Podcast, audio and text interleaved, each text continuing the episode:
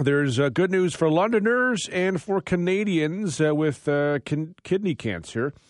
Uh, specifically, if you are at a stage where it's inoperable, uh, there is a, a, new study that suggests a very precise, high dose form of radiotherapy could be a new treatment option for those who have a situation where, as I said, surgery is not possible. This was a global study of which London was a part.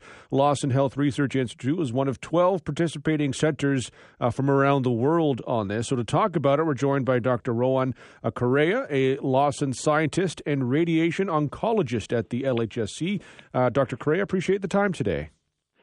Good morning, Devon. Hopefully, you can hear me, and thank you for your interest in our study. Well, it is quite interesting. So, how did London come to be included in this uh, global study?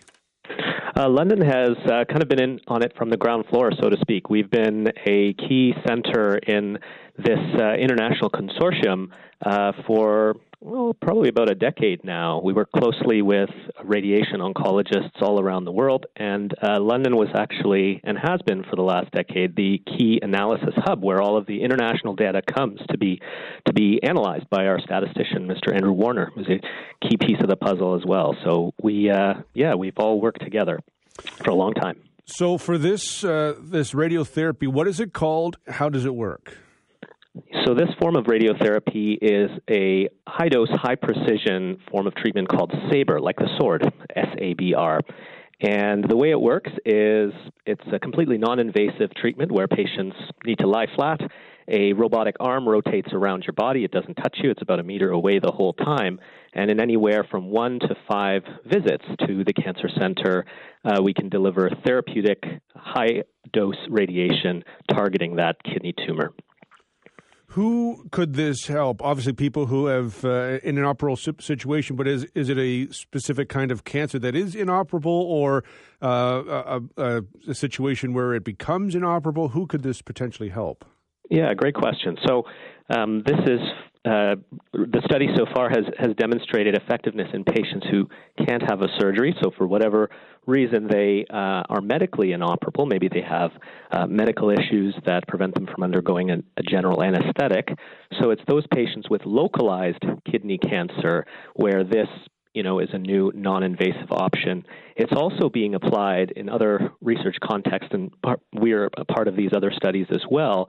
It's also being applied to the metastatic setting where kidney cancer has spread to other parts of the body, or if there is still a main kidney tumor present despite spread to other parts of the body. So this form of radiation can be used to target uh, other sites uh, as well, or other settings.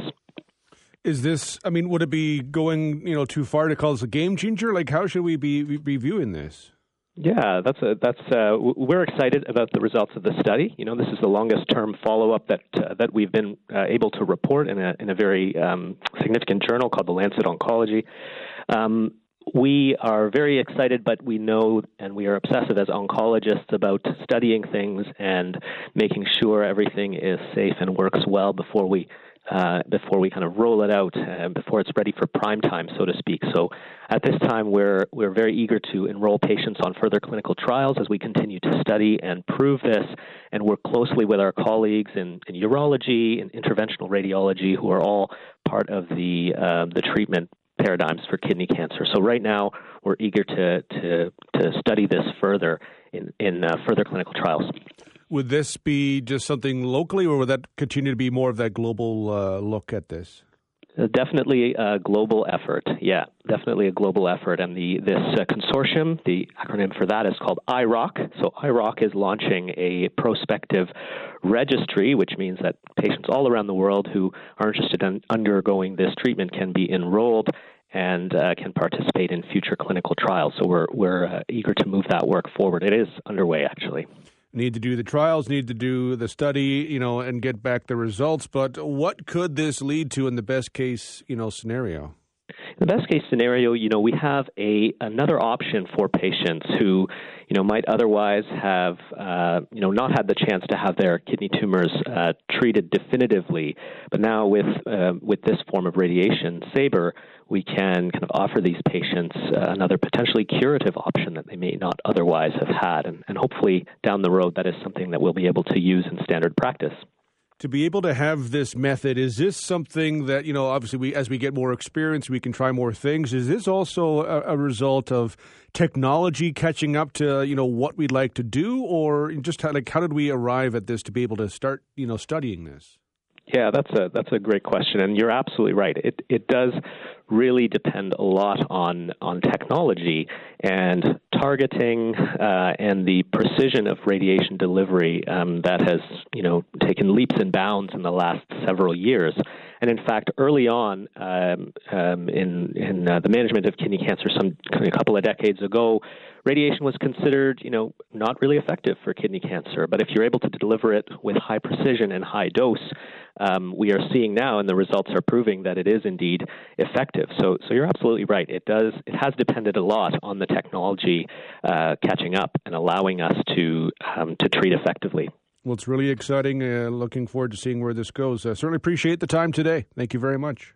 Thank you. That's Dr. Rohann Correa, a Lawson Health Research Institute scientist and a radiation oncologist at the LHSC. Uh, again, this is a study that suggests a very precise, high dose form of radiotherapy could be a new treatment option for people uh, who have kidney cancer where surgery is not possible. Really, really interesting.